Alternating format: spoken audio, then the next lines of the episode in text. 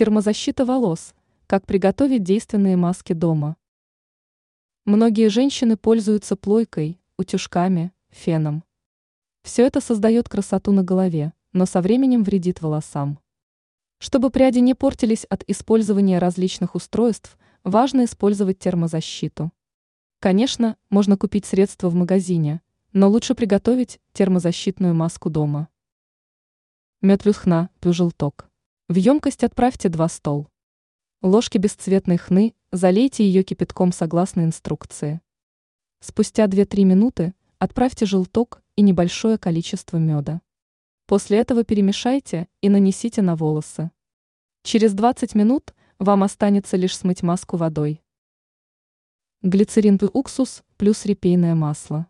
Такое сочетание также защитить волосы от вредного внешнего воздействия.